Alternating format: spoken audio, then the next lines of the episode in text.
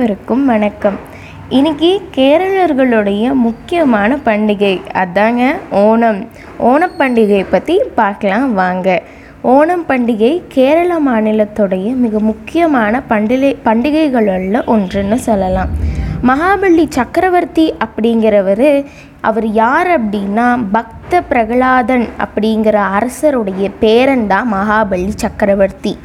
அவர் ஒரு அரச குலத்தில் பிறந்திருந்தாலும் தர்ம சிந்தனை நிறைய இருந்தது அவர்கிட்ட. யாராவது எனக்கு இது இல்லைன்னு வந்து கேட்டாங்கன்னா அவர்களுக்கு எல்லாத்துக்கும் தயங்காமல் கேட்டதை தானம் செய்கிற வள்ளல் தன்மை அவருக்கு நிறையவே இருந்தது. அவருக்கு கர்வமும் அதிகம் இருந்தது. மகாபலி உலக தலைமை பதவி வேண்டி ஒரு யாகம் செஞ்சார். அந்த யாகம் நிறைவேறிவிட்டா இந்திரனுடைய பதவிக்கே ஆபத்து வந்துவிடும். அதை தடுக்க தான் தேவர்களுடைய வேண்டுகோள் படி ஸ்ரீமன் நாராயணன் வாமனனாக அவதாரம் செஞ்சார். வாமனன் மகாபலியிடம் தன் கால் அளவில் மூன்றடி நீளும் தானம் கேட்டார். மகாபலி நீ சிறுவன் அதனால் அதிக நீளம்லாம் தானம் உனக்கு கிடைக்காது அப்படின்னு சொல்லியும் வாமனன் மிகவும் பிடிவாதமாக இருந்தாங்க. தன் காலால் மூன்றடி நிலமே வேண்டும் அப்படின்னு சொன்னாங்க. மகாபலியும் தாரையை வார்த்து கொடுத்தேன் அப்படின்னு சொன்னார். உடனே வாமனனாக வந்த பகவான் ஓங்கி உயர்ந்து ஓர் அடியால் பூமியையும் இன்னொரு அடியால் விண்ணையும் அளந்து முடிஞ்சதுக்கப்புறம் மூன்றாவது அடிக்கு இடம் எங்கே அப்படின்னு கேட்டார். வந்தது கடவுள் அப்படின்னு தெரிஞ்ச மகாபலி தன்னுடைய தலையில் பகவானுடைய மூன்றாவது அடியை வச்சுக்கோங்க அப்படின்னு சொன்னார். பகவானுடைய திருவடியை தாங்கும் பெரும் பேறு மகாபலிக்கு வந்தது. எம்பெருமான் மூன்றாவது அடியை மகாபலியோட தலையில வச்சு அவரை பாதாள உலகத்துக்கு அனுப்பினார். அப்போது தான் மகாபலி எம்பெருமான் கிட்ட ஒரு வரம் கேட்டார்.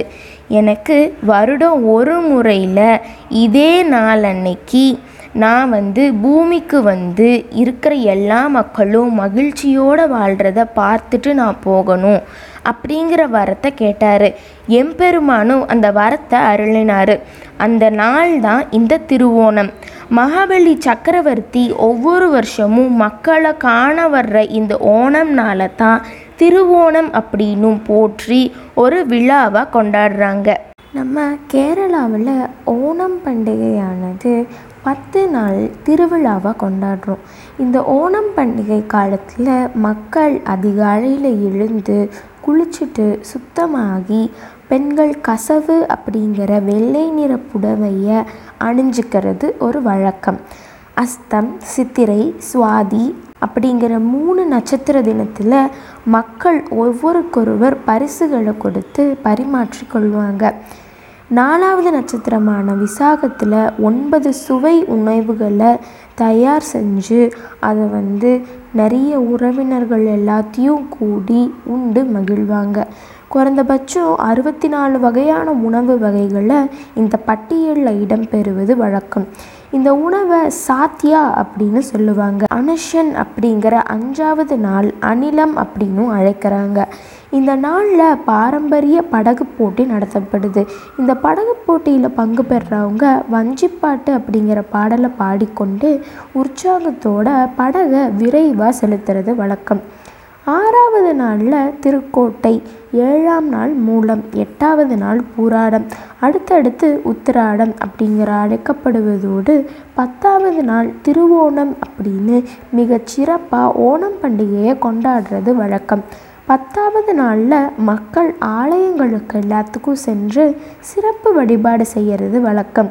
ரெண்டாயிரத்தி இருபதாம் ஆண்டில் ஓணம் பண்டிகை ஆகஸ்ட் பதிமூணில் தொடங்கி இருபத்தி மூணாம் தேதி வரை பத்து நாட்கள் மிக சிறப்பாக கொண்டாடினாங்க. இதில் முக்கியமான ஓணம் தினமானது ஆகஸ்ட் இருபத்தி ரெண்டாம் தேதி கொண்டாடப்பட்டுச்சு. இந்த ஓணம் பண்டிகை அன்னைக்கு பூக்கோலம் போடுறது ரொம்பவே விசேஷமான ஒரு விஷயம். அஸ்தம் நட்சத்திரத்தில் தொடங்கி ஓணம் பண்டிகை வண்ண வண்ண அந்த பூக்களால் கோலம் போட்டு தொடங்கப்படுவது வழக்கம். இந்த நாட்களில் மகாபலி சக்கரவர்த்தியை வரவேற்கிற விதமாக மக்கள் அந்த பூக்கோலத்தை போட்டு வீட்டை பொலிவாக்கி வைக்கிறது ரொம்பவே வழக்கமான ஒரு விஷயம். இந்த மாதிரி தான் கேரளாவில் இந்த ஓணம் பண்டிகையானது மிகவும் சிறப்பாக கொண்டாடப்படுது. இன்றைக்கி நம்ம ஓணம் பண்டிகை எப்படி கொண்டாடுறாங்க? அப்புறம் மகாபலி சக்கரவர்த்தியோடைய வரலாறு என்ன? அதெல்லாம் நம்ம தெரிஞ்சுக்கிட்டோம். நன்றி.